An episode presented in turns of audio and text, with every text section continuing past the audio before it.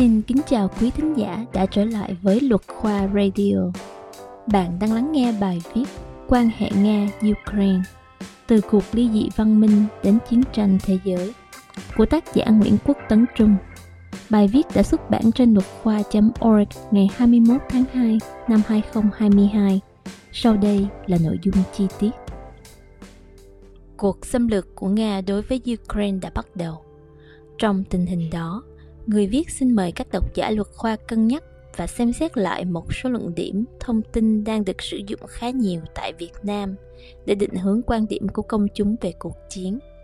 Người viết thừa nhận rằng những thông tin mình đưa ra cũng có tính định hướng nhất định, không ai không có quan điểm riêng. Tuy nhiên, bài viết có lồng ghép một số chi tiết về pháp luật quốc tế với hy vọng đồng thời tạo ra một cái nhìn khách quan hơn về lịch sử giữa hai quốc gia và tình hình căng thẳng hiện nay. Ukraine luôn là một phần đương nhiên của Nga. Không, Lenin nghĩ khác bạn. Đây là luận điểm phổ biến nhất của các nhóm dân tộc chủ nghĩa Nga, rằng Ukraine luôn thuộc về Nga trong lịch sử, là lãnh thổ máu thịt của Nga. Một nước Nga hùng cường là một nước Nga có Ukraine. Tuy nhiên, lịch sử cho thấy trong một thời gian dài, Ukraine luôn là một đồng minh nhưng chưa bao giờ là nước Nga của họ. Trước tiên, gốc gác của cả Nga và Ukraine hiện đại là vương quốc Kievan Rus được thành lập vào cuối thế kỷ thứ 9. Tuy nhiên, tại thời điểm đó, phần lớn Kievan Rus nằm trên lãnh thổ Ukraine hiện đại. Thủ đô của vương quốc cũng là Kiev, thủ đô của Ukraine ngày nay. Sau ba thế kỷ, sự hưng thịnh và quyền lực chính trị đối với châu Âu trung đại của Kiev kết thúc gần như hoàn toàn sau cuộc xâm lược và sức tàn phá kinh khủng của quân Mông Cổ vào thế kỷ thứ 13. Từ thời điểm đó, lịch sử phát triển của tàn tích Kievan Rus tách biệt gần như hoàn toàn khỏi lịch sử phát triển của lãnh thổ Nga đương đại ngày nay. Lãnh thổ của Ukraine lần lượt bị các vương quốc phong kiến, nay là Ba Lan và Lithuania thôn tính. Phải đến tận thế kỷ 18, giới sa hoàng Nga mới đặt quyền thống trị của mình trở lại vùng lãnh thổ Ukraine ngày nay. Và đây là mối quan hệ giữa dân tộc thống trị với dân tộc bị trị, chứ cũng không cơm lành canh ngọt gì cả. Như vậy có thể thấy, sự phát triển giữa Nga và Ukraine không gắn bó keo sơn như nhiều người tưởng tượng. Thật ra điều này cũng được phản ánh trong chính quan niệm và cách nhìn của giới lãnh đạo cấp cao Liên Xô và sau đó là Nga. Bây giờ hãy nói đến nhà cách mạng lập quốc của Liên Xô, Vladimir Lenin. Ngay từ năm 1917, Lenin khẳng định rằng một liên hiệp tự do giữa Nga và Ukraine sẽ không thể thành hình nếu bất kỳ người Nga nào còn từ chối quyền ly khai đương nhiên của người dân Ukraine. Ông khẳng định, sự thống trị của người Nga đối với người dân Ukraine thật ra là hệ quả lịch sử của chế độ phong kiến bóc lột sa hoàng. Chỉ khi nào người Nga thừa nhận điều đó, cũng như thừa nhận quyền dân tộc tự quyết không thể bị khước từ của dân tộc Ukraine. Khi đó, sự hợp tác hòa thuận giữa hai dân tộc mới có thể thành hình. Góc nhìn rất rõ ràng về sự tách bạch giữa hai dân tộc Nga và Ukraine được hầu hết các đời lãnh đạo Liên Xô cũng như các nhà lãnh đạo của nền Cộng hòa biệt lập bên trong Liên Xô kế thừa.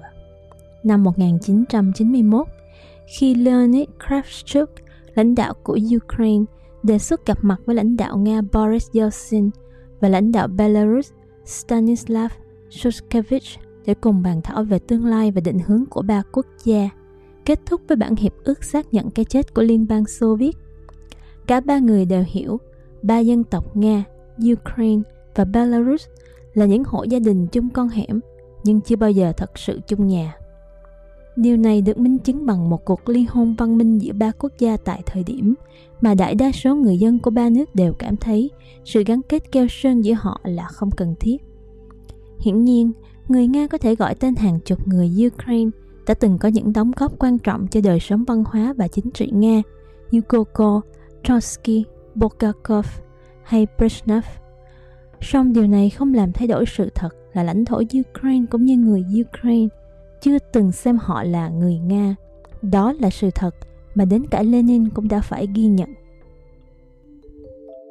Phương Tây ép Nga vào thế đường cùng hay Nga đang hóa rồ? không chỉ có người dân bình thường mới cảm thấy rối loạn về việc nên tiếp cận cuộc khủng hoảng Nga, Ukraine ra sao. Những học giả, những nhà quan sát lừng danh cũng có cách nhìn choáng nhau chan chát. John Mearsheimer, giáo sư trường đại học Chicago, nhà lý thuyết chính trị có ảnh hưởng bậc nhất trong thời đại của ông, khẳng định khủng hoảng Ukraine là lỗi của phương Tây. Ngược lại, Andrew Wilson, giáo sư trường University College London, một sử gia hàng đầu châu Âu chuyên về Đông Âu, nói ngắn gọn rằng Nga đang hóa rồ. Vậy điều gì thật sự đang xảy ra? Việc diễn giải hai cách tiếp cận phụ thuộc rất lớn vào tư duy pháp lý và nhân sinh quan triết học của mỗi người. Đối với khủng hoảng Ukraine, có hai tư duy thống trị là realism, chủ nghĩa hiện thực, và international liberalism, chủ nghĩa cấp tiến quốc tế. Nhóm có góc nhìn hiện thực thường yêu cầu các quốc gia tôn trọng thực trạng chính trị khu vực của Ukraine và Nga, hay status quo, tức tình trạng hiện tại. Nói cách khác, nếu Ukraine là vùng ảnh hưởng của Nga trong lịch sử, hãy để Ukraine tiếp tục là vùng ảnh hưởng của Nga.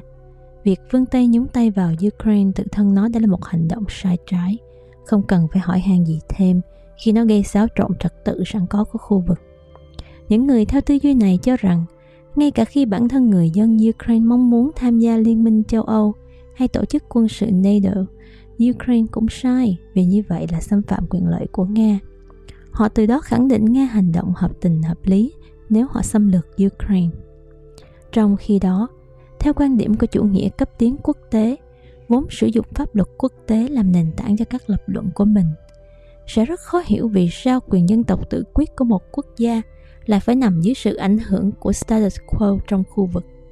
Tương tự như vậy, nguyên tắc toàn vẹn lãnh thổ, nguyên tắc quan trọng nhất trong pháp luật quốc tế, cũng không cho phép chúng ta chấp nhận việc một quốc gia có thể tấn công hay xâm lược một quốc gia khác chỉ bởi vì trật tự chính trị sẵn có bị đe dọa.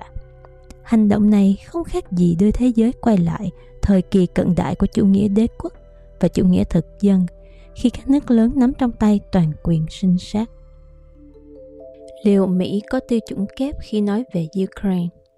Một trong những luận điểm phổ biến khác để phê phán phương Tây là việc Hoa Kỳ đã từng phản ứng mạnh mẽ khi Nikita Khrushchev, lãnh đạo của Liên Xô trong thập niên 1950 đến 1960, bí mật chuẩn bị xây dựng căn cứ tên lửa hạt nhân tầm trung trên đất Cuba. Đó là kế hoạch quốc phòng vào năm 1962 của Liên Xô, và nếu được xây dựng thành công Hệ thống tên lửa này có thể bao phủ toàn bộ bờ Tây và kể cả nhiều khu vực bờ Đông của Hoa Kỳ. Hệ thống tình báo Hoa Kỳ phát hiện ra sự vụ nhanh hơn Moscow tưởng tượng và Washington quyết định thành lập cái gọi là vùng cách ly để ngăn chặn bất kỳ nỗ lực vận chuyển thêm khí tài quân sự nào từ Liên Xô đến Cuba. Căng thẳng leo thang và thế giới đứng trước nguy cơ chiến tranh hạt nhân. Sau nhiều cuộc điện đàm giữa Tổng thống Mỹ John F. Kennedy và Khrushchev, cả hai quốc gia quyết định nhượng bộ nhau.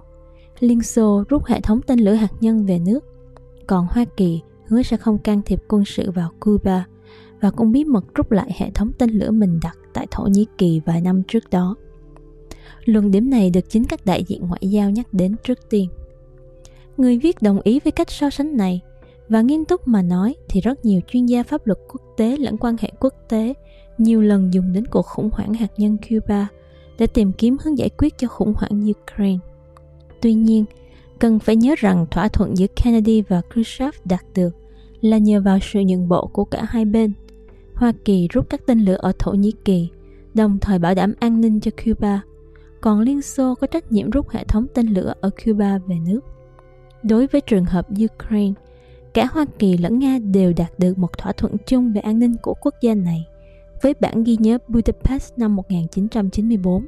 Đây có thể xem là thỏa thuận quốc tế với các nghĩa vụ chính đáng được hình thành, bao gồm trách nhiệm tôn trọng tuyệt đối đường biên giới hiện đại của Ukraine. Đáng tiếc là Nga lại phá vỡ bản thỏa thuận ngay từ năm 2014 với các chiến dịch quân sự chiếm đóng khu vực đông Ukraine. Một sự nhượng bộ từ hai phía đồng nghĩa với việc Nga cần phải trao trả Crimea – rút quân ra khỏi đông Ukraine trước khi NATO thực hiện bất kỳ động thái nhượng bộ nào khác. Tuy nhiên, kết quả của nhiều vòng đàm phán cho thấy Nga không có ý định trả Crimea lại cho Ukraine sau khi đã sáp nhập lãnh thổ này vào năm 2014. Việt Nam có một lượng người hâm mộ trung thành và hùng hậu, luôn ủng hộ Liên Xô trước kia và Nga sau này. Họ luôn khẳng định tính chính nghĩa của Nga, ngay cả khi Ukraine không mặn mà gì với người Anh xấu tính. Khủng hoảng Ukraine cũng như câu chuyện về Nga, vì vậy sẽ còn là một đề tài muôn thuở ở Việt Nam. Tuy nhiên, chúng ta cần xác lập với nhau một cách rõ ràng những thông tin phản ánh thực tiễn và pháp luật. Chuyện Ukraine-Nga thì ở xa, nhưng văn hóa tranh biện và tư duy pháp lý tại Việt Nam thì lúc nào cũng ở gần và ảnh hưởng trực tiếp đến chúng ta. Để đọc chi tiết bài báo và kiểm tra chú thích, xin vui lòng nhấn vào đường link được đính kèm trong phần mô tả. Hãy đăng ký theo dõi luật khoa radio trên Spotify để cập nhật thêm nhiều nội dung mới. Cảm ơn bạn đã dành thời gian lắng nghe. Luật khoa radio xin hẹn gặp lại quý thính giả trong những bài viết tiếp theo.